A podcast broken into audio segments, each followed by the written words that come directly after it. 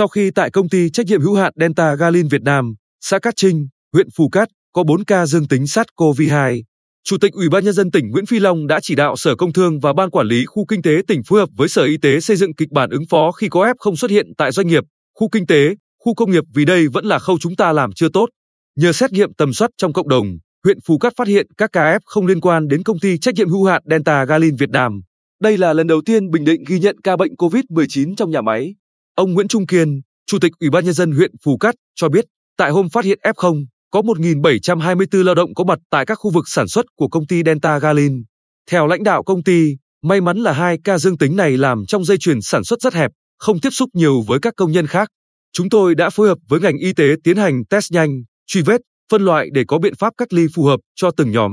Tuy nhiên, ông Lê Quang Hùng, Giám đốc Sở Y tế, việc lần đầu tiên Bình Định ghi nhận ca F không xuất hiện trong nhà máy cho thấy việc xử lý khó khăn hơn rất nhiều so với đã dự lường, lên kế hoạch. Điều rút ra là khi có F không xuất hiện trong nhà máy, các địa phương phối hợp với sở, ngành phải thông báo ngay cho doanh nghiệp, chủ doanh nghiệp hoặc là quản đốc doanh nghiệp để xác định thông tin F không hiện đang ở đâu, thuộc phân xưởng nào và thực hiện cách ly F không ra khỏi công ty. Kế đó, xác định F1 và tách F1 ra khỏi công nhân nhà máy. Tiếp theo là ổn định tình hình theo hướng ai ở đâu ở yên đó. Việc xử lý F0 trong nhà máy, đến nay khâu này vẫn là khâu chúng ta làm chưa tốt. Sau khi ổn định tình hình, ngành y tế bắt đầu test nhanh SARS-CoV-2 để tầm soát, phân loại toàn bộ công nhân. Ở điểm này, công ty trách nhiệm hữu hạn Delta Galin đã chuẩn bị số lượng mẫu test khá tốt.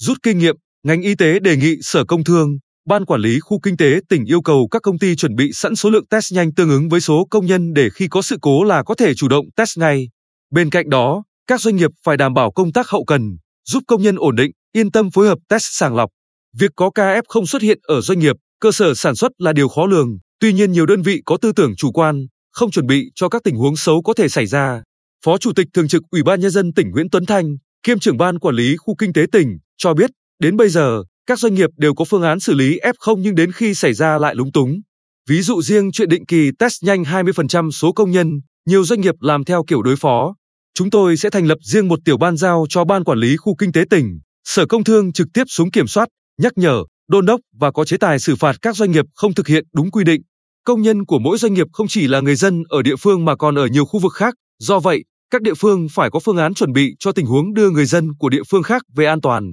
Ông Lê Quang Hùng cho biết thêm, các địa phương phải chuẩn bị xe cứu thương để đưa F0 vào bệnh viện, F1 vào khu cách ly vì nếu có F0 xuất hiện tại doanh nghiệp, khu công nghiệp thì chuyện một lúc có đến 200 ca F0 là tình huống hoàn toàn có thể xảy ra. Bên cạnh đó, việc đáng chú ý là địa phương phải là đơn vị trực tiếp đón công nhân có kết quả âm tính về nhà, không để công nhân tự đi. Đối với công nhân ở các địa phương khác, phải nhanh chóng phân loại và thông báo cho địa phương đó đưa xe tới đón và thực hiện cách ly tại nhà ngay.